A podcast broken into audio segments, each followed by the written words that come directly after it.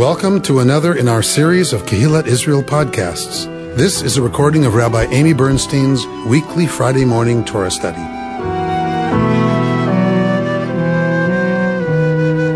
So, we are beginning the study of uh, this morning, this wonderful part of our history, this moment of redemption. You can imagine the vast amounts of rabbinic literature that has been dedicated to this scene, this exact moment of our, as I said, our mythic history. Um, it is less for me always the discussion about these narratives. It is always less for me about is it true than when is it true. This, like all other parts of our uh, Torah, are understood by the rabbis to be true at all times. Uh, so this didn't happen once, rather, it happens continuously. There's this mythic moment of, of the exodus from Egypt, and there's the ways that we are brought out from Mitzrayim all the time. We are to reenact this every year, not as a story about what happened then, but remember your Haggadah. Remember the language used at the Seder, which is we are to consider ourselves as if we ourselves had been slaves and had been redeemed from slavery in Egypt. That is not and as if by the rabbis. That is for real, for real. We every year are to experience the Exodus ourselves. We are to consider ourselves as the one who went out of Egypt in this moment, this paradigmatic moment of, of liberation, of redemption. Um, so for us, this resonates throughout every single part of Jewish history as the defining moment. It is not earned, it is a gift. It is important for me um, that the exodus, that the redemption at the sea is not earned. The only time the rabbis talk about anything being earned at the sea, it's about what Pharaoh might have earned himself and what the people following Pharaoh might have earned themselves. The people Israel did not earn, right, liberation, redemption. It is given to them. And because it is given to them, forevermore, God has a certain claim on the people Israel. I was the one who took you out of Egypt, right? Therefore, and then lots of things follow from that. Um, God has a certain claim on the people Israel and on the people Israel's behavior. You may never oppress the other because you know what it was to be oppressed in the land of Egypt. You must protect the widow, the orphan, the stranger, the ones at the margin, the ones who are vulnerable, because you were strangers in the land of Egypt. This moment is not just about liberation and redemption and gratitude for that. It is definitive of the Jewish people forevermore. You must behave in certain ways forever because you were slaves in the land of Egypt and I brought you out. You are free. Therefore, right? When our B'nai Mitzvah, like tomorrow morning, we have B'nai Mitzvah, like every Shabbat, thank God. When they, when I give them uh, that moment that their parents are going to present them with tzitzit, I tell everyone gathered that the tzitzit are the fringes of the free. They are the fringes, therefore, of obligation. Why? Because only free people in the ancient Near East could wear tzitzit, could wear fringes. It was your way of publicizing the fact that you were legally free. Only about a third of the population was legally free in the ancient Near East. So, what's the big deal about us wearing them? Why do we have to wear them? Why does it remind us of mitzvot if it's a sign that we're free? That makes no sense. if we're if we're free, like what's this? Why are they the fringes of obligation? Because you're not free to do anything you want. You're free, therefore, you have obligations to behave in a certain way because there's no excuse anymore. There's no Pharaoh telling you what to do. Now that you are free to make your own decisions as a people, you have obligations out of that experience, right? To treat others with justice and equity and compassion. Um, so that those fringes of freedom remind us that we are free in order to put the values of our understanding of godliness uh, at the top of what it is that gets our loyalty and our work and, and struggle now rather than Pharaoh benefiting from that, that work in the world.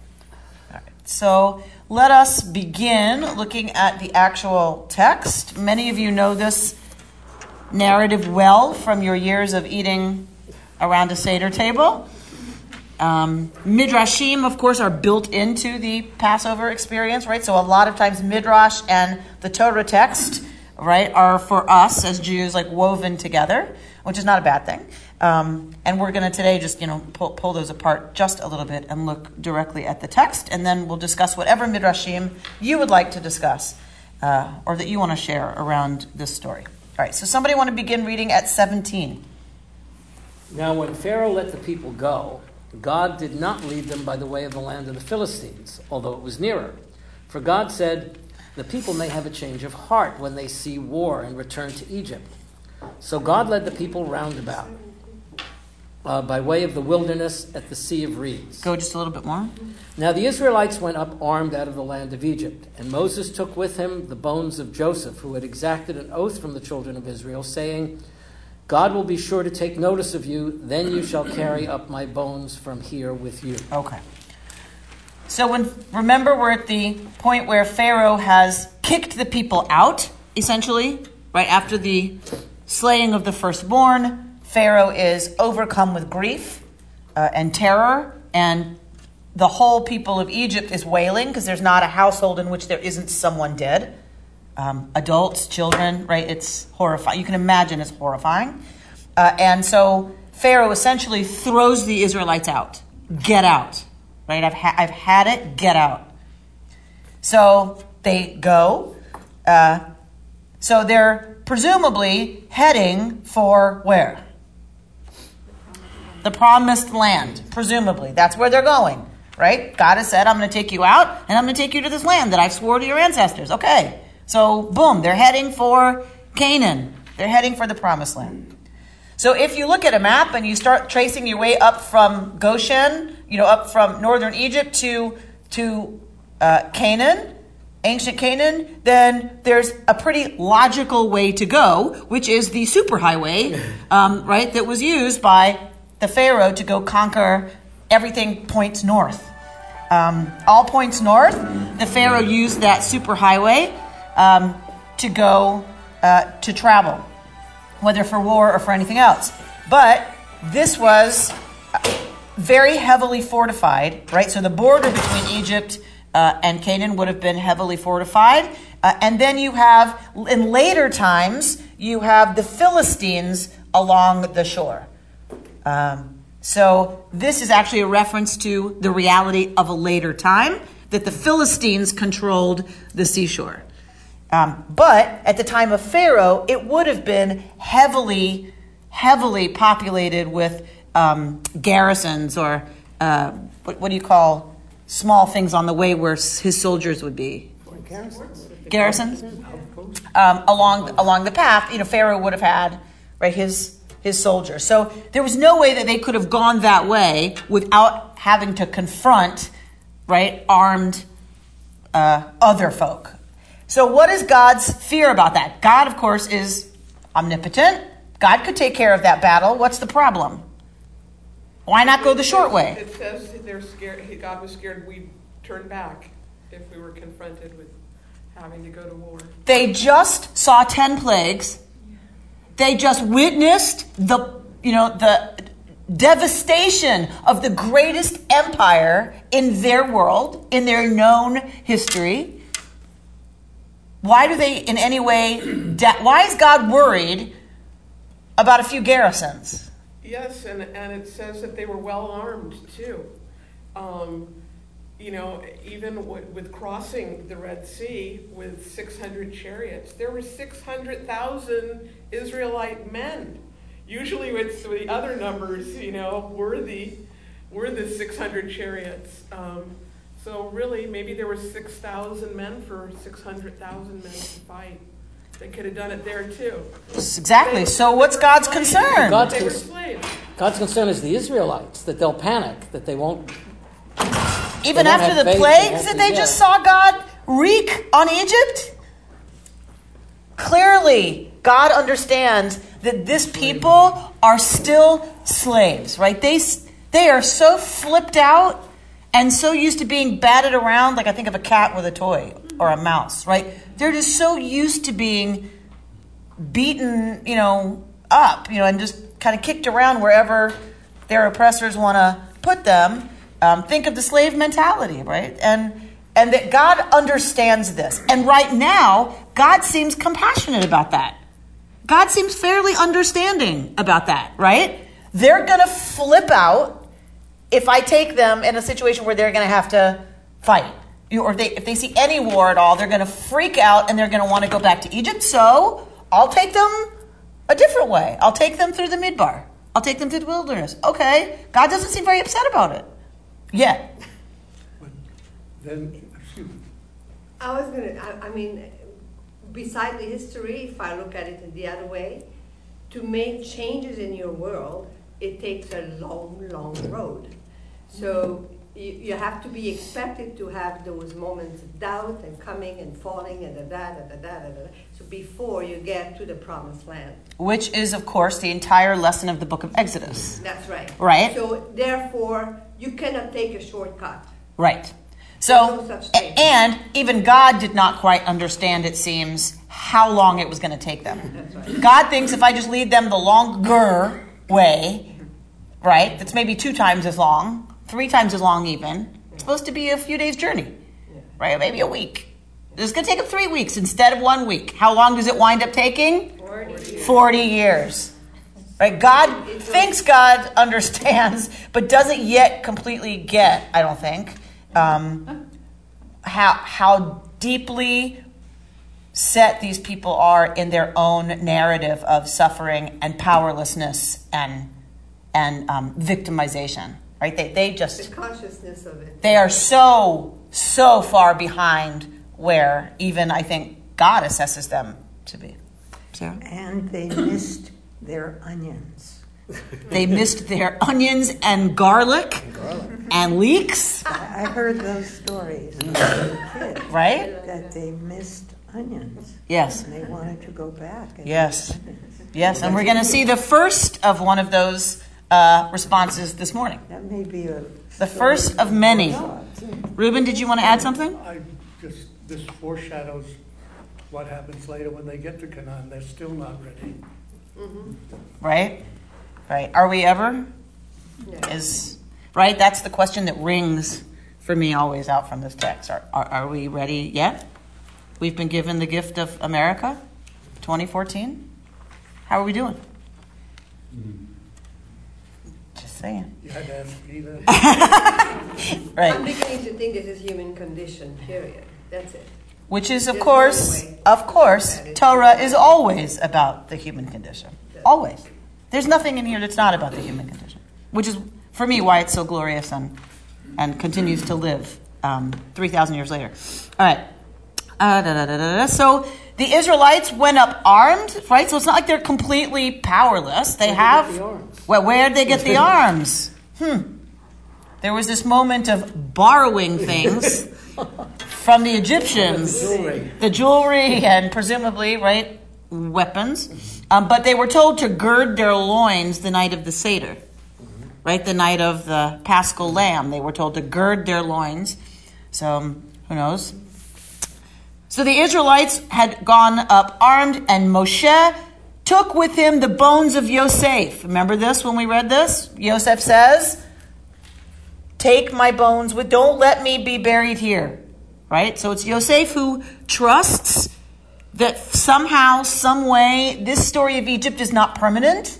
Their dwelling in the land of egypt is not permanent. How does he know that? Why does he suspect that maybe he's been told the stories of his forefathers right that they've been promised a different land who knows but at the time of joseph they're doing pretty well in egypt but, he, but joseph seems to understand this is not permanent He's had a dream. He's maybe had a dream. Lovely. I, I read a, a little bit of a midrash on that because Joseph at the time could have, like his father, had his bones taken back to wherever he wanted. Then. It's a powerful right, uh, but decided not to, and that there is a whole midrash about uh, Joseph's vision of the future and staying, remaining with his people, knowing that and They will be redeemed. That we will be redeemed. Yeah. Yeah. Um, so he, so Moshe takes with him the bones of Yosef, who had exacted from the people Israel this oath about when when God takes notice of you, right? Pakod is always good. God taking notice of you with pakod is good. God taking notice of you other ways is not. Um, and you shall take my bones from here with you. I think, you know, this is an interesting sentence that gets put here in the middle of all this like chaos of, right, you know, kind of coming out and then they got to get going and then they got to figure out how to do it without flipping the people out. And it's this absolute, you can imagine the moment of leaving Egypt is pandemonium. They're thrown out. They don't have a lot of notice, right? It's, it's just pandemonium. And in that craziness, what does Moshe do? Moshe remembers to collect the bones, the ossuary of Yosef. Right? For me, again, a really paradigmatic Jewish moment. It, no matter how crazy it gets, this commandment core that we seem to really internalize, remember. Remember your commitment, right? The promises you made to your ancestors, and you take them with you. I think of women smuggling candlesticks Yeah. out of shtetls that were burning, right? I, you know what it, what it was that they carried with them that was this ossuary, what the last vestige of a connection to their ancestors in the place they were, knowing that you know they were gonna once again uh, be in exile. A very, for me, touching uh, moment, a very touching part of Moshe's leadership. Um, that he he knows what's valuable. Right? He's not plundering Egyptians for bracelets. Right? He's worried about making sure he's got that ossuary.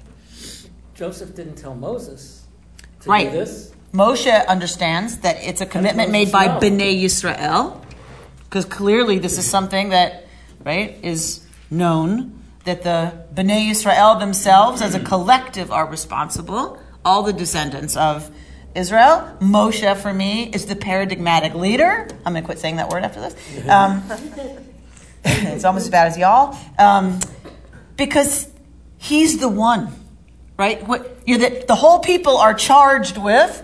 It's the leader who really understands. Okay, that means me, right? You that, that they're not going to assume someone else is doing it. I think that's the def, one of the definers of of the leadership personalities. Is they understand themselves as obligated personally to make sure it happens. But you can imagine the oral history. Sure. And the stories that are told, this is the people. Yes, And- I, I think and so. that's part of it. And a leader will arise and will lead us out and will take the bones of Joseph. I think so, hundred percent. Didn't you say when you bury the bones, like, like Abraham says, bury Yeah. my bones, it's a claim to the land, it's a claim to the place, Mm-hmm. and he couldn't have any claim over there. Who? Joseph, even though he was, you know, presumably he would inherit the claim of Abraham, Yitzchak, and Yaakov. yeah, that's what I'm talking about. That he would There's a inherit. Connection there that, He would inherit that claim. His people would inherit that claim, and of course, God has assured it will all belong to you. But but there's still knowing very well. the cave of Machpelah that they right are attached to. Mm-hmm. All right. So someone read it twenty. They set out from Sukkot and encamped at Etham at the edge of the wilderness. The Lord went before them in a pillar of cloud by day to guide them along the way, and a pillar of fire by night to give them light, that they might travel day and night. The pillar of cloud by day and the pillar of fire by night did not depart from the people. All right, so this- before, before the people. this sense of God's concentrated, dynamic presence. Right? God's essence is somehow made visibly manifest to the people in this anan, in this cloud, this kind of mist, you know, of God's kavod, God's presence among the people. Remember that this is written and told in a time where most people's understanding of a visual representation of the God would have been a visual representation, right? A, a cow, a bull, a goat, uh, you know, whatever, or a person, or a person with an animal's head. Think Egypt, you know, like um, that. That was what you visualized when you visualized the god. You had to have something to visualize. We're going to understand from that what happens to the people a few parshiot from now in the desert when Moshe's gone a little too long, right? Um, this is radical in the ancient world. This is radically new stuff. This idea that God is made visible only in this kind of warping of the visual field. There's no image. This is brand new in the ancient world, unheard of. A little crazy um, that you, you don't have a description of the visual image of the God. It is a pillar of fire or cloud, right? The sense of what is it that's ethereal that you can't really, you can't touch fire. You can't touch cloud, but you see it, right? So the idea is there's something there that's different, but it's not anything you can touch, right? Or grab or really see in terms of an image. Um, we take it for granted, but this is a very, very new understanding of, of the God. And that is that it is beyond the physical, it is beyond the visible. It is almost, if you want to say it, impossible to visualize what the Israelites understand Yud He Vav He to be. That is new in the world. It's also interesting that the you see it not by its shape, but by its activity in time. Lovely. In other words, the way you understand it is by this gets to process theology. the way you Oh, understand it is is by its process of movement and what it does, not by its shape. Not by what it is. At any given moment, but by what it is becoming. Yud He Vav He. That is the definition of Yud He Vav He. Sounds like Einstein already. Right? Eh yeah. God says to, to Moses, eh yeah. When Moses says, says, who am I going to say sent me? What I need to know the name of the God if I'm going to go tell these people the God sent me. I got to know your name. You have to. And God says, what? Tell them, eh yeah, sent you. I am becoming. Eh yes, future tense. Tell them, I am becoming sent you. Okay, right? So, but we're not in that part, so we have a lot to do here, so we're going to stay here. Amy, focus. 14, somebody want to read a chapter 14. Adonai said to Moses, Tell the Israelites to turn back and encamp before Pi Hahiroth, between Migdol and the sea, before Baal Zephon. You shall encamp facing it by the sea. Pharaoh will say of the Israelites, They are astray in the land. The wilderness has closed in on them. Then I will stiffen Pharaoh's heart, and he will pursue them, that I may gain glory through Pharaoh and all his hosts, and the Egyptians shall know that I am Adonai. Okay, lovely, Margot. Um, so we often don't dig in here. So I just want to dig in for one second to give you like the real sense that the people are moving in a direction. A lot of people, right? The mythic moment, the mythic understanding of this is that a lot of people are moving towards this journey in the wilderness, right? Towards Canaan. When Pharaoh, right, is having his kind of stuff go on, kind of recovering from having, you know, this terrible experience of the death of the firstborn, has has sent the Hebrews out. Pharaoh's having a moment of kind of coming to to what's happened, and in that moment, God seems to understand things are about to change on the ground. He's having remorse. Pharaoh's having remorse. So God seems to, we haven't heard that yet, but God seems to know something's up because God says, tell the Israelites to turn back. Why? Why turn back? Like, what's that about, right? So clearly, God, something has shifted. God turns the people around. Now imagine what that feels like to the people. Like, excuse me? Six, 600,000, people, even if it's, you know, 500 people. You got a big group of people moving in one direction who are a little panicked, who are spooked, who are slaves, who don't know how to make a decision for themselves, certainly are not an army, certainly are not trained, and they're moving, and now you tell them, wait, stop, turn around, and go camp back that way? What?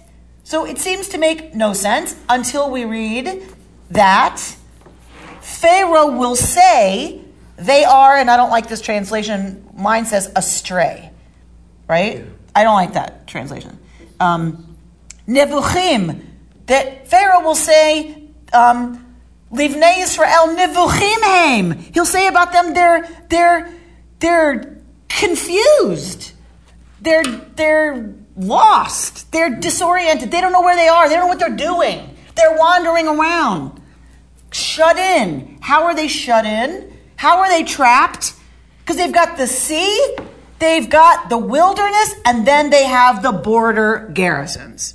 They are, if they turn around and come back and stop, Pharaoh will perceive them as being stuck, sitting ducks. It's a trap for Pharaoh. Yeah, because ostensibly Pharaoh doesn't know that God's planning all of this. Correct. that he's led them there. So, because otherwise this doesn't seem to make a lot of sense. But God is saying, turn around and go sit down. You're going to be bait.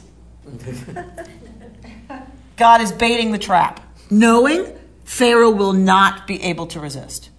Right? They have pulled one over on him, and now he hears they're sitting there because they, they can't proceed. They got the ocean, they got his arm, you know, they got the, the, the border guards, and then they've got the wilderness. They're stuck. What will he do? God seems to be pretty sure what Pharaoh's going to do is attack. You're one of these Israelites who's just been told to turn around and go camp. What do you think about that plan? Not very good. Not very good.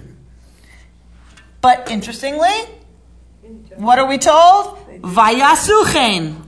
They did it. They were slave mentality. They were slave mentality. They followed orders. And they were tired of marching and Maybe they were tired this of stress of schlepping and the stress of fleeing. They what?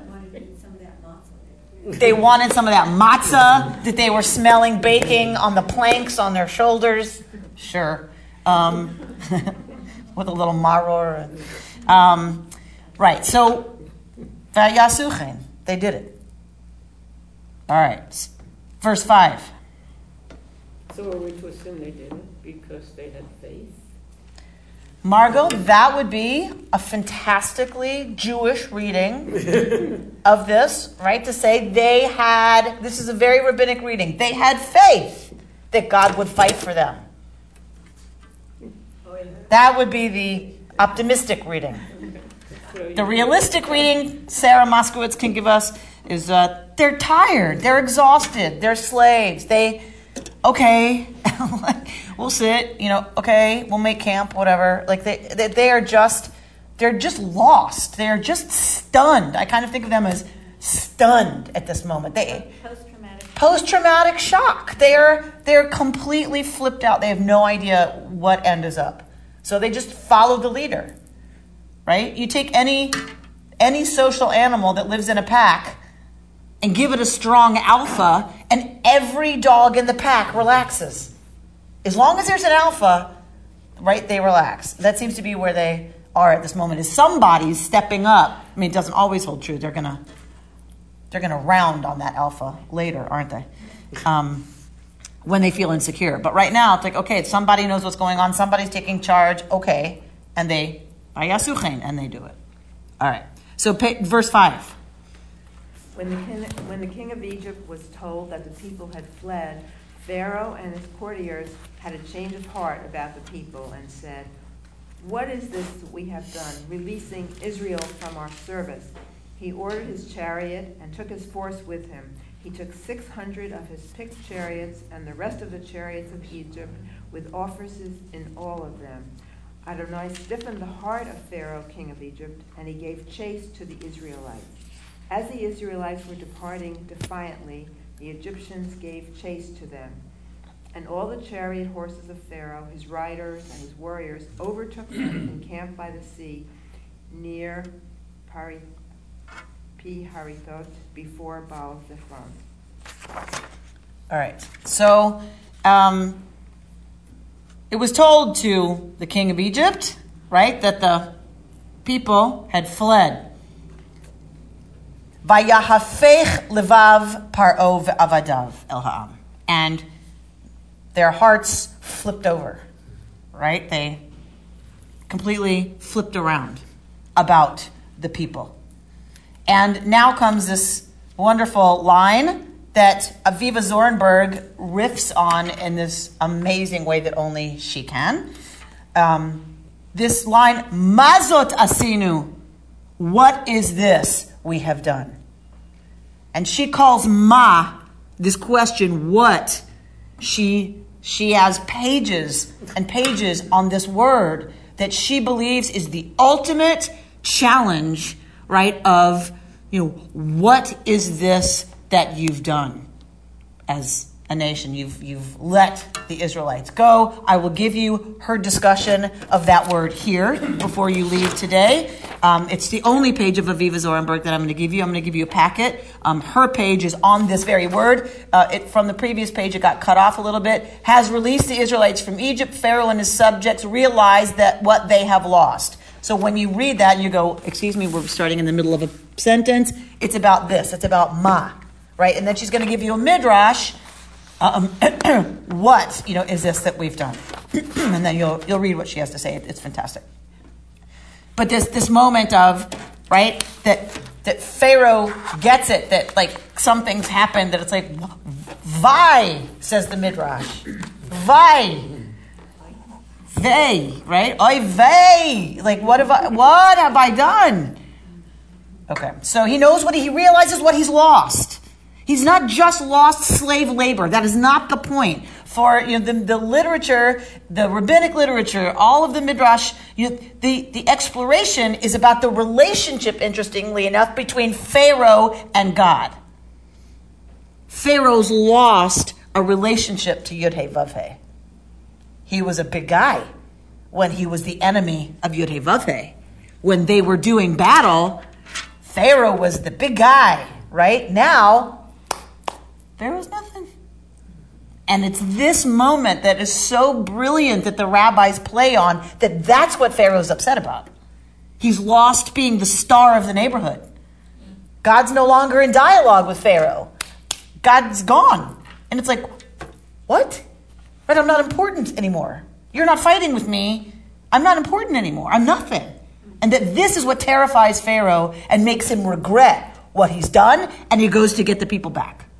And you, and you can imagine that here's the ancient world superpower, Right? Egypt.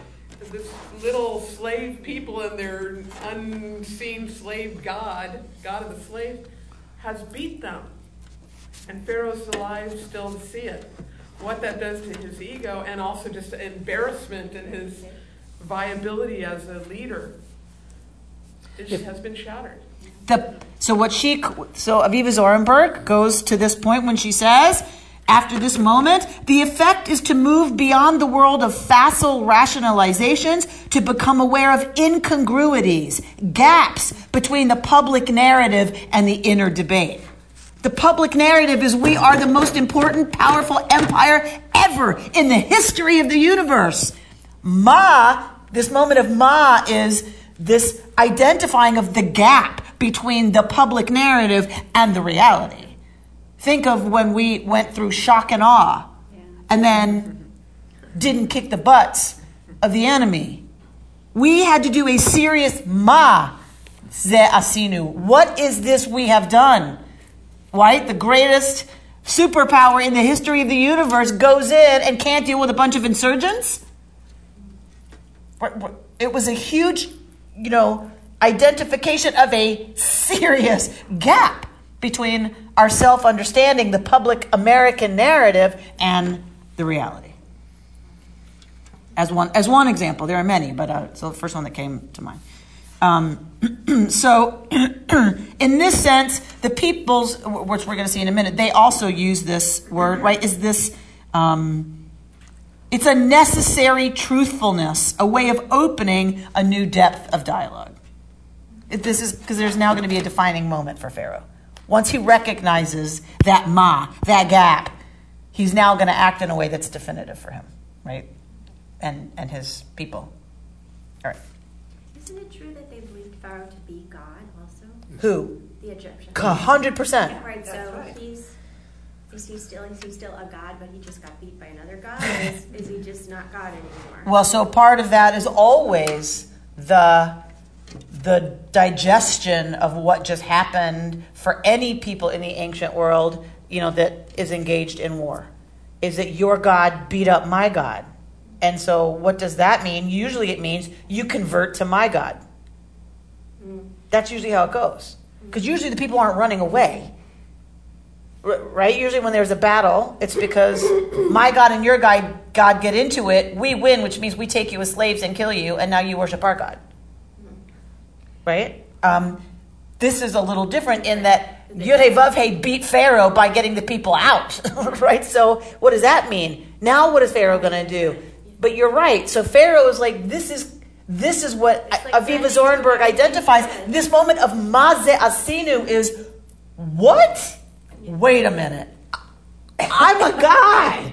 Right? This, we can't have it that Yudhe Vave just beat me up or Isis or Ra or it, what? No. Right? We got to go prove the, the public narrative is true. We got to go prove we are still supreme. That our God is still supreme. That Pharaoh is still supreme. 100%. Very nice. That's this is all wrapped up for Aviva Zornberg in this two-letter word, ma.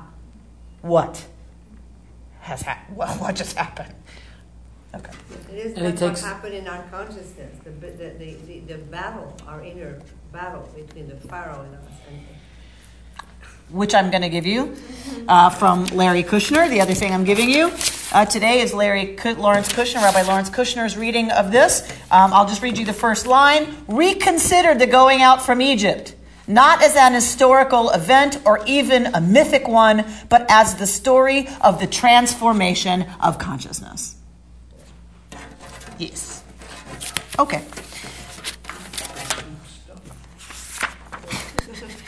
All right, so let's. Um, I have a question about the size of the Pharaoh's army here. yes. It says 600 chariots, his elite. There were 600,000 Israelites, supposedly. Mm-hmm. And then all the chariots of Egypt. Right. I don't So- know how many that could be. A lot. But you know, A lot. We, but still, we tend to think of small Israelites and lots of Egyptians. It looks like it was the reverse. So the the chariot, which was a new weapon in the world, um, which was imported from Canaan, by the way. Um, so think of tanks, right? It doesn't matter how many people you have. If you have tanks, or or even better, think of a a plane that's bombing. However many people you have, you mow them down. And so the chariots were used against cavalry, right? Used against foot soldiers, or in this case, regular civilians, um, to essentially just cut them down. You just mowed. You just 600 chariots would just mow through.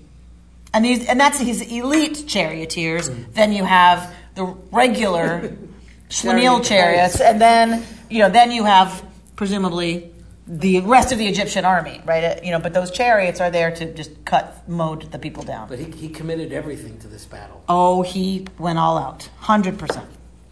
All right, so he's he's racing out after the people with everything he's got, and what does God do at this point? V'yechazek Adonai et lev paro, and God strengthens the heart of the king of Egypt, who gave chase to the Israelites.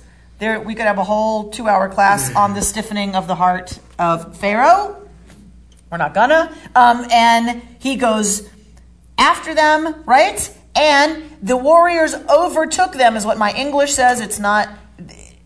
It's we we misunderstand that in this case in uh, English. Um, it's not overtook them, meaning they're on top of them. Overtook them means that they, they were in visual distance, right? That the Israelites could see the Egyptians. Is the Egyptians could see the Israelite camp. That's what overtakes them means that they're close enough to identify. There they are. So, dun, dun, dun, dun, right? You know, the Egyptians come thundering with their tanks and their warplanes, and they see the people camped, right? So that's where we end that paragraph of Torah. What happens next? Verse 10. As Pharaoh drew near, the Israelites caught sight of the Egyptians advancing upon them. Greatly frightened, the Israelites called, cried out to Adonai, and they said to Moses, Was it for want of graves in Egypt that you brought us to die in the wilderness? what have you done to us, taking us out of Egypt? Is this not the very thing we told you in Egypt, saying, Let us be, and we will serve the Egyptians, for it's better for us to serve the Egyptians than to die in the wilderness? But Moses said to the people, Have no fear, stand by and witness the deliverance which Adonai will work for you today. For the Egyptians whom you see today will never we, you will never see again. Adonai will battle for you, and hold your peace. All right, this is a fantastic scene. One of my favorite scenes in Torah, and the scene and the paragraph that comes next. Fantastic. This is it doesn't get better than this. So Pharaoh and his army are drawing near. The Israelites catch sight of the Egyptians advancing upon them. They cry out to God, and then what do they do to Moshe? They turn on Moshe. It's a very Jewish thing. Very Jewish, right? The whole way it's presented. The- it's- the desert, you know. Right? This is this is uh, this is this is it. This is where it starts. Our our self understanding is right here. They turn on Moses and say, "Was it for want of graves in Egypt that you brought us out here to die?" So this very stinging irony of what was Egypt known for? What was their religion known for? Preserving bodies. The death cult. Egypt is the death obsessed religion, right? We preserve the dead body, and then it's all about the afterlife and death and worshiping the dead ancestors, and right? It's all about death, death, death, death. Mot was one of the biggest gods of Egypt. Death, right? So in this death obsessed culture, what do the people turn on Moshe to say? We could have died there. right? There was there was plenty of death. There was plenty of stuff going on about death back there. You took us out to die here? We didn't even have to walk. right? Right? So this you know, imagine Moshe, right? Like, you know, like Moshe has saved, you know, has been the agent of God's salvation of these people from this death obsessed place where they were tortured and oppressed and whatever, and they're like, we could have died there. What have you done to us? Taking us out of Egypt. Is this not the very thing we told you? We told you in Egypt, leave us alone. We'll serve the Egyptians. It's better for us to serve the Egyptians than to die in the wilderness. When did they say that? Where did they say that? We have no record. No record of that conversation.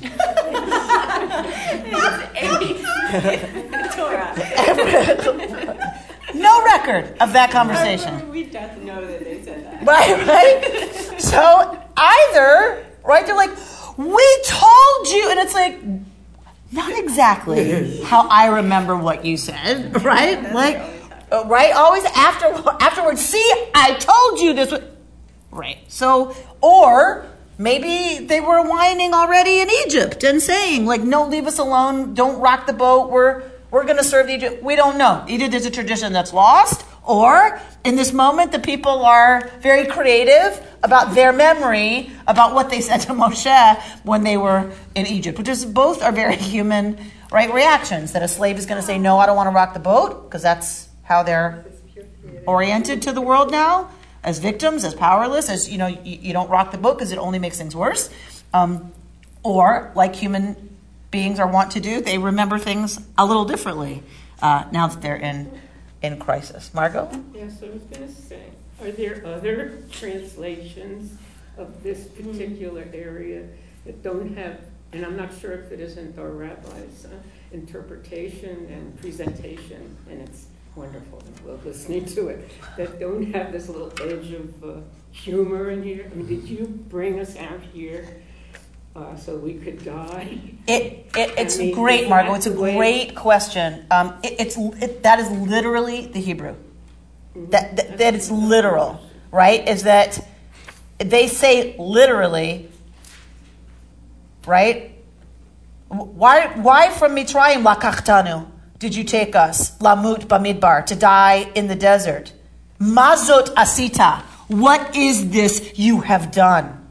The same ma ze asinu. What did Pharaoh just say? What is this we have done? What does the people Israel say? Same exact formula, but to Moshe. Not what have we done following this guy. Do they take any responsibility? Zero. Maze asita. What is this you have done? Once for them, the gap between the public narrative and the reality sets in. They too start with mazot asita. What is this you have done? But do not say maze asinu. What is this we have done? Now maybe Pharaoh's using the royal we, whatever, but seems to be talking to his courtiers, um, right? But they are very clear. They put this squarely on Moshe, right? One of their serious challenges that they never recover from. That's why this generation ultimately has to die in the desert. Um, but but but Margot, your question's a good one. I, if we read it without the humor that I put in, um, and we just read them as panicked and angry and rounding on Moses because they're terrified and they're furious, they feel betrayed. Still, there's an irony in the Hebrew of was it for want of graves in Egypt that you brought us out here to murder us? Right? So even if it's angry and no humor in it, the irony of of the death obsession in Egypt, and they use that now to talk about they're going to die in the desert. It's not lost on Moses. It- It's even crueler than humor. Do you know what I mean? It's a deep irony how deep their mistrust instantly becomes.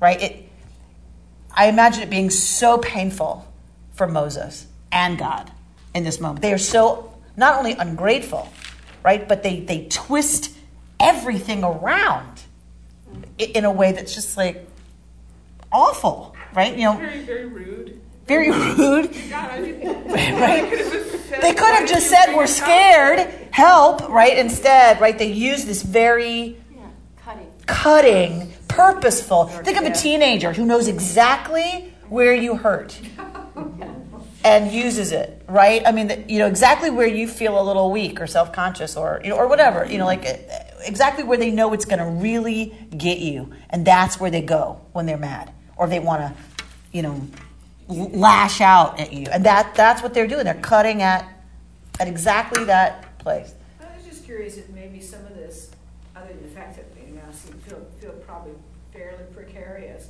he was an Egyptian prince, and maybe they don't quite trust him because of that. I'm just, you know, Mhm. curious. Yeah, no, I think I think all of those levels stay present in a way that we rarely explore. I think you're absolutely right. Um, and in my fantasy about the historical story underlying whatever we have now, um, in my fantasy, he is an Egyptian prince. He's not a Hebrew. He is a follower of Akhenaten, or you know, like one, you know, you know that story of the pharaoh that was monotheistic and gets chased out, and then his statues get destroyed because that was heresy, and the other cults didn't like that. This idea of one God, but it was there. The instinct was there in Egypt, and it was a prince of Egypt who instituted mono, that monotheistic, temporary, momentary national religion for Egypt. And in my fantasy, that's Moshe. Yeah, I, I have read some, you know, archaeological, well, you know, it's possible, was it just there already, or is it, you know, racial memory? Mhm. You if you read Karen Armstrong, her book, The Axial Age, she says the world was ready for monotheism. It wasn't just the Hebrews, the, the world was ready. That's why we see in this, you know, period in Egypt, Canaan, you know, we see here and here and here, and all of a sudden, you know, like that, that monotheism starts to catch on, right? That the world was ready, humanity was ready for a different understanding. Um, and so it would make perfect sense to me as a cultural anthropologist, right? It would make perfect sense to me that that there was that going on in those civilizations that had a lot of contact with each other. That of course it's not going to happen just in one place. Of course it propped up in Egypt and in Canaan and it right. It just kind of the the impulse is there. It's our people that took it and ran with it.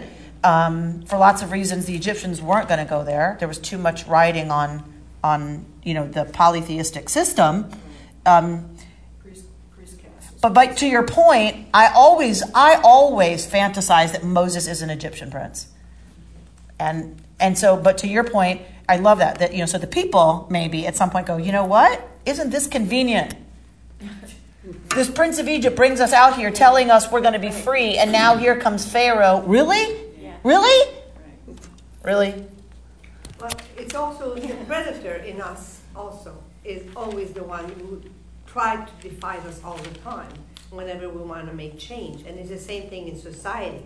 When you want to make change, the predator will find every bit of way to convince you it's the wrong thing to do. And Rabbi Larry Kushner says in this piece I'm going to give you that there are four stages to change. And one of them is the second confrontation with resistance right? The first is, okay, I'm going to overcome my desire for nicotine. I'm going to do this. I'm going to fight the beast, right? I'm going to quit, right? And then before there's per- real change, there has to be, okay, I quit, and now there has to be a second confrontation with the beast. There has to be. You know, for me to, I have to confront it again before I'm really going to now be able to overcome it. And, and that this is that moment for the Israelites right? That they're confronting. They thought they'd never see Pharaoh again. And what happens? They, they are confronting Pharaoh and his army once again. The resistor in us that doesn't want change. Right. we want to do something good or bad. Or that's right. That's right. And that will scare us to death. Do it. You, you know you cannot do it. You can't do it. And, and when you fail, it's going to be so much worse than right now. If you risk this, when you, when, not if, when you fail, mm-hmm. it's going to really stink right? And and that's they and here we go. All right. So what happens? All right. Oh, this is fantastic. So so they are flipping out, right? And they have just rounded on Moses. Moses, in this incredible moment of self restraint and compassion and understanding, says, What? Have no fear. It's all right. I know you're scared. Someone rounds on you and says, Really, Amy? Great decision. Now the synagogue's going to lose $16,000. Fantastic. Right? Who has the ability to stand still, take a deep breath, and say, Okay, I know you're scared. This is going to be okay. I'm going to make us $36,000. Right? So, wait, it, when you're rounded on as the leader, right, your, your, your instinct is to say, Excuse me? Do you understand? For Moshe to say, Do you understand what I've sacrificed for you? Right? But he is truly the leader in this moment and says to them, he doesn't respond to what they said. He doesn't respond to their accusation. He responds to the teenager out of deep and abiding love, trusting that they're going to grow up into a sane human being at someday, and says to them, I know you're scared. It's going to be okay. Right? Doesn't, doesn't react to what they said, responds to what he knows is happening for them. So he answers what's really going on, which is that they're afraid. So he says, Don't be afraid. Stand by and witness the deliverance which God will work for you today. For the Egyptians whom you see right now, right over there, you will never see again. God will battle for you. You hang in there. Right? Just just hang tight, right? Um, but a little more powerfully, right? So There's beautiful midrash written about that, beautiful, beautiful literature written about this moment and about this response. One that I love is that there were four different ways people started responding. They started flipping out and panicking. To those people, Moshe says, have no fear. Don't be afraid. The folks who wanted to just immediately start acting without thinking, having no idea what they were doing, they just need to do something. Don't you know people who, the minute they get afraid, they need to do something? Whether it's the right thing to do or thoughtful or thought through, they just need to do something. What does he say? Stand by. Hang on. Don't do anything yet. Right? And and witness, right? That God will deliver you. You don't need to do anything right now. Just just stay there. For the Egyptians who you see today, you will never see again. And there are some who want to fight, right? Who want to immediately take up arms and turn around and fight. And to him and to them, Moshe says, God will battle for you, right? Some want to, um, I forget what the other one was. I, I guess jump into the water or whatever. And Moshe says, stop, just hang tight. And so that you know that this this is not just one speech, it's Moshe responding specifically to each group and how each group was responding to their existential terror. Another way the rabbis explore the gift of leadership. This is definitely one of his best moments. Definitely one of his best moments. For the rabbis, this is the way they talk about leadership. You can't say just one thing to everybody. You need, even if everybody's feeling the same emotion, which is, let's say, fear and the panic, right? A true leader doesn't just say, okay, calm down. A true leader, this is their midrash, is that the true leader looks at each way groups of people panic, different personality types panic, and figures out a way to speak to each one of those different personality types. That is, that is gifted leadership being able to talk to each group where they are when they're at their absolute worst and knowing exactly what to say. What does God respond? Fantastic. Really Fin- then read it, Linda. Read it. I just can't. I feel so bad for Moses right now. then Adonai said to Moses, Why do you cry out to me? Tell the Israelites to go forward. What is that? Go, yeah, go on. And Hey, we're going to go there. And you lift up your rod and, and you lift up your rod and hold out your arm over the sea and split it, so that the Israelites may march into the sea on dry ground. And I will stiffen the hearts of the Egyptians so that they go in after them. And I will gain glory through Pharaoh and all his warriors, his chariots, and his riders. Let the Egyptians know that I am Adonai, when I gain glory through Pharaoh, his chariots, and his riders. Okay. So here we have Mo- the people are crying out to God. Moshe is telling them, don't panic. It's okay. God is going to deliver you. Watch what God's going to do. You will never have to deal with these Egyptians again. And then God speaks to Moshe and says, what? Ma. Here we get the third Ma. Everybody's ma. Ma. Everybody's Ma, right? These are, right, eternal moments of Ma for us. So now the people have done it, right? Pharaoh's done it, and now God is doing it. Ma akelai. What is this? You're crying out to me.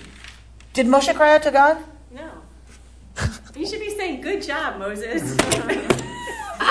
So Linda's like, poor Moses. He he's talking to the people. He's like the worst example of middle management. Because he can't win. you can't win. He cannot win, right? So, poor Moshe. So Melinda's saying, poor Moshe. He's trying to comfort the people. He's talking about how great God is and how God is going to defend them and take care of them and beat up the Egyptians. And God turns to Moshe and says, "What? What is this business that you're calling out to me? Tell the Israelites to move forward." So for the rabbis, they just they just read a huge chasm right here, right? Into which that chasm is filled with so many amazing interpretations. It's just beyond wonderful. So one of them, do you remember what do the rabbis who do the rabbis attribute with going into the sea first? Nachshon ben Aminadab, one of the most famous midrashim we have, is at this moment the people are flipping out. Moshe's trying to keep them calm, And meanwhile, one Israelite, right, Nachshon ben Aminadav, walks into the water. Right? So there's many ways that the story gets told. One is that all the tribes are arguing who's going to get to go first into the water. Right? Reuben, I'm the oldest. This one, I know, but I did that. Right? So which tribe is going to get to go in first? In that same midrash in the Talmud, I love this. In that same midrash, here's two lines about each each tribe is arguing who's going to go first. Mm-hmm. Next line of the midrash. Each tribe was arguing about they don't want to go first. each tribe is actually arguing, I don't want to go, you go. No, you, she's, she's the oldest, make her go. She's the bravest, make her go. Right? So in the same midrash, two sentences apart is everyone's arguing who gets to go first, and no, the argument is who has to go first.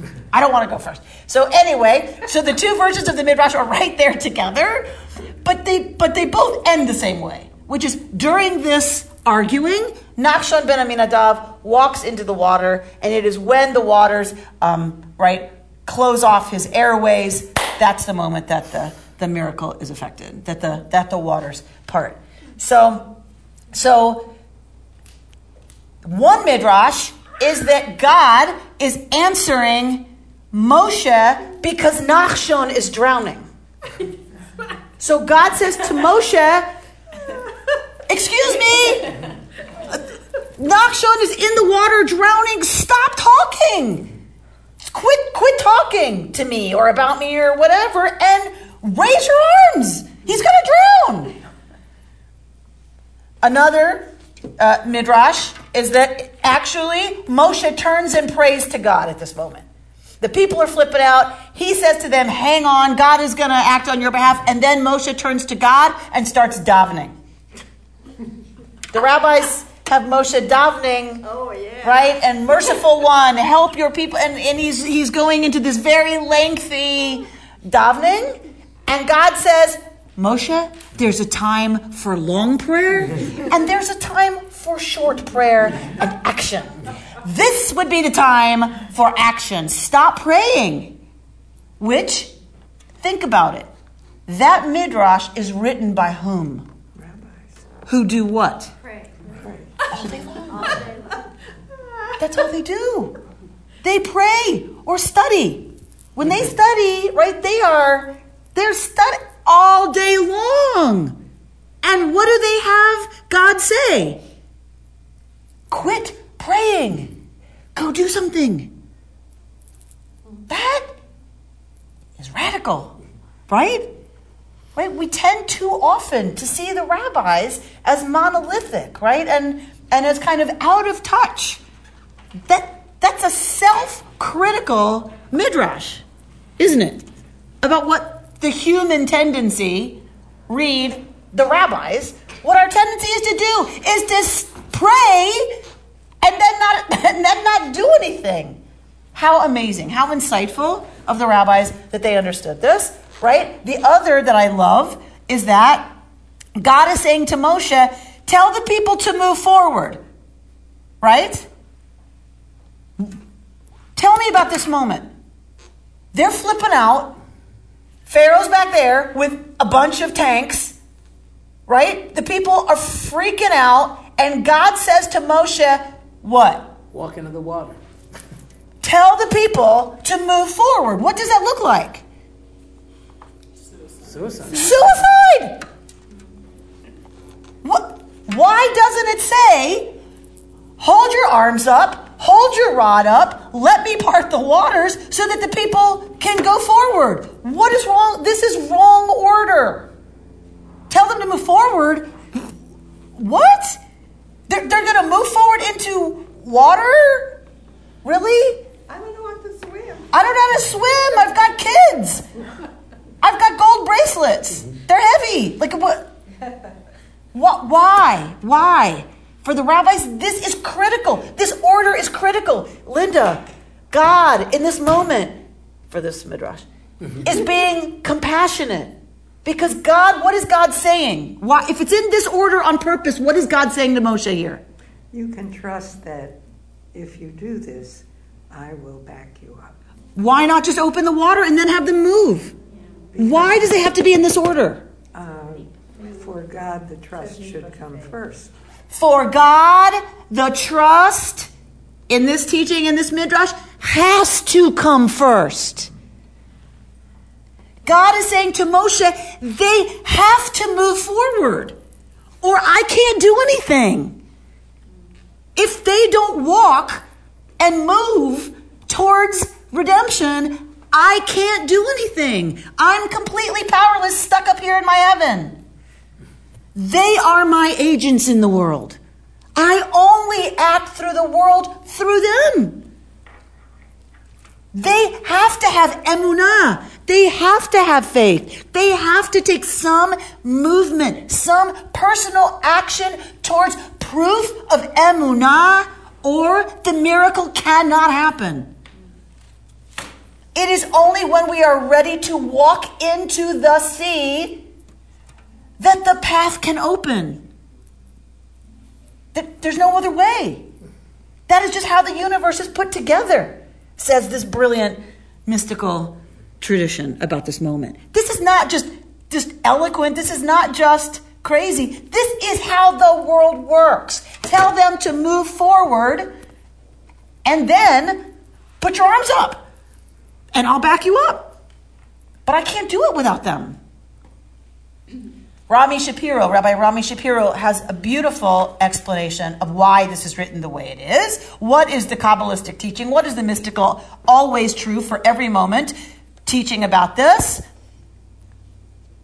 Why do you cry out to me? Right? What, what is this business crying out to me? Right? So already reorienting to you got to do it. Right? Please help us. God reorients Moshe. What is this calling out to me? Diber el bnei Israel. Speak to the people Israel. Don't command. Don't yell. Don't shame. Speak to them. Talk to them.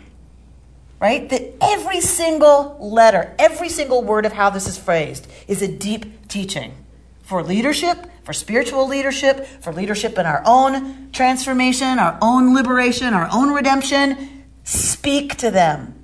Don't boss them. Don't threaten them. Don't tell them you have to. Don't tell them if you loved me, you would. Just talk to them.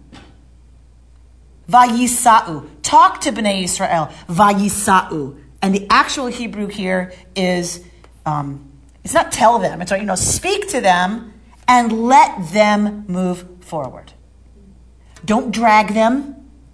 Don't nag them. Don't beat them from behind.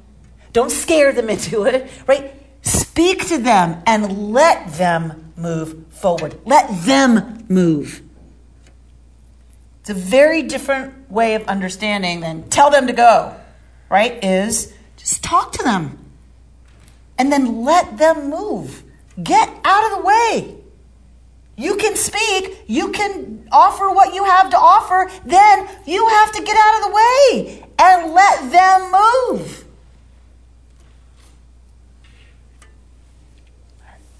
Then you will do what you need to do, which is raising his, his staff so that the waters part. The rabbis, how do we know, say the rabbis, that they had to move into the water before it parted? How do we know move forward is here on purpose? Because it says, and the people moved into what? They move. Oh, we haven't gotten there yet. uh, did we? Um, yes, we did. Yes, we did. Yes, we did. Um, Vayava'u b'nei Israel b'toch hayam bayabasha. And so the people came into the yam. What's the yam? The sea, the water, bayabasha, on dry ground. How can that be? Is it yam or is it yabasha? Is it sea or is it dry ground? If it's split, then there's dry ground. Yeah, the dry ground. I mean, it's you know, it's it's solid ground. It's not dry. Obviously, it's mucky, but it but it's it's ground. Yes. Or did they go into the yam? Did they go into the sea? And this is where the rabbis say Torah never, God forbid, wastes a word or has it in the wrong place. God forbid. It's teaching that we know. Here it is. Here's the proof. They walked into the Yam and then walked on Yabasha, The Yam is the sea. So they had to move into the sea before there was proof. Before there was evidence of a miracle, they had to move into the Yam, thinking they would surely die. We have to move into what we are sure is going to kill us before the path can open. they have to trust, as Sarah says so beautifully. They had to have enough emunah that a way through was there that they couldn't yet see that they moved forward into the Yam. That is what allows for Yabasha. That is what allows for the miracle. I also hear that often when someone is not judgmental and allows people to have free will, they will do what's right. The Moshe had to get out of their way and let them make that decision and let them do it. Exactly. That the miracle doesn't work if they don't make that decision. Moshe could want it, God could want it, but the people had to move into the Yam before the miracle can be effected, before there's an opening. For me, this is the point of the Hanukkah story. They needed eight days of oil um, for the festival. They had how many jars of oil? How long would the jar last? Why didn't they wait? Right? Why didn't they wait? It only it takes seven days to purify more oil, so wait seven days and you'll have eight cruses of oil. Duh. Right? But they didn't. Because the story of Hanukkah is this story. You have to act as if out of emunah. You have to act in faith that something will happen that you don't yet see any evidence of. And it is that action that opens up the possibility in the universe of the miraculous and of the new and of the new path. Until we move forward, until we like that one cruse, right? I, I have a question about. Just so interesting to me this all the night that the. It, seems as though they actually were. This took a long time. right. This took a long time. I think time. it was like an action scene where it's like you know God says it and then they rush into. the You saw Cecil B. DeMille, honey. So we night, all are carrying around Cecil B. DeMille, right? We all are affected by this mo- notion of like, and boom, it's done, right? It is when we really look at the text, right? They're standing there, and it takes all night long for the Just this process. just this process on. of it opening, and Pharaoh's not going anywhere. Right, the angel's standing there. his wheels are clogged, and they're all just waiting there. What what is I love. I love your close reading, Linda. What what is the word in Hebrew do you think they use for clogged? Oh, I think he says at some point that he. It may be later. And I will make Pharaoh's chariots what? He kavti. I will make it kaved. I will make it heavy. What is this? What is the word that comes out of kaved that comes out of heavy that we just talked about? Kavod. Honor. Presence. Honor. God's glory. God's presence. That is gorgeous. What is going to happen? God's glory is going to be made manifest in the cloud and the fire. God's concentrated heaviness, God's essence is right there. And that is a good thing for the folks who are on that side. When we're on the other side, that same reality does what? Sucks us down into the mud in great heaviness so we are unable to move. Your choice. Your choice, humanity, always. You can draw on God's kavod and the miraculous will open up. Or you can stay with anger and violence and retribution and fear and the same reality, the same exact reality becomes kaved, becomes your heaviness sticking your wheels in the mud. Up to you. It's funny that the word kaved now means liver. Chopped liver is kaved. But that's where the anger settled. There you go. Right? The liver's very dense. Right? It's very dense. Rabbi. Hmm? Yes, have- ma'am. Do you have any teaching to take out of this problem of trust and faith that would have worked during the Holocaust? Mm-hmm. Because as I listen and think about it, what comes to me is an image of the Radziner rabbi on a truck being taken to the trains and telling people to pray and have faith. And what happened? Um, I think that that question fueled many, many, many, many people's abandonment of faith and gave rise also to another kind of expression of faith. So, personally, I cannot have a God who intervened at the sea and did not intervene in Nazi Germany. I, I can't. So, for me, this moment has to be a mythic moment. It has to be about something else other than bodily, physical deliverance from the enemy. Or the story means nothing to me. Does that make sense? If, if I read this as history, I'm done. I have nothing to say to this God if this is history. Because where was God at Treblinka? Where was God at Auschwitz? Where was God in the killing fields? Where was God in Sudan? Where was God in Rwanda? Right? I have nothing to say to the historical God if this is true. I have a lot to explore as a human being, dealing with the ultimate, as we all are. I have a lot to explore around the question of where is my emunah and how does it help me to live differently? So, the teacher who was offered an escape out of Nazi occupied Europe, who chose to go to the gas chambers with his students. For me, that is emunah right? That he had complete faith and trust in the goodness of the teacher student bond. That was the last thing he could give those children was a death without panic. Was the presence of safety for them. It wasn't about bodily deliverance, right? It was about emunah at a different level.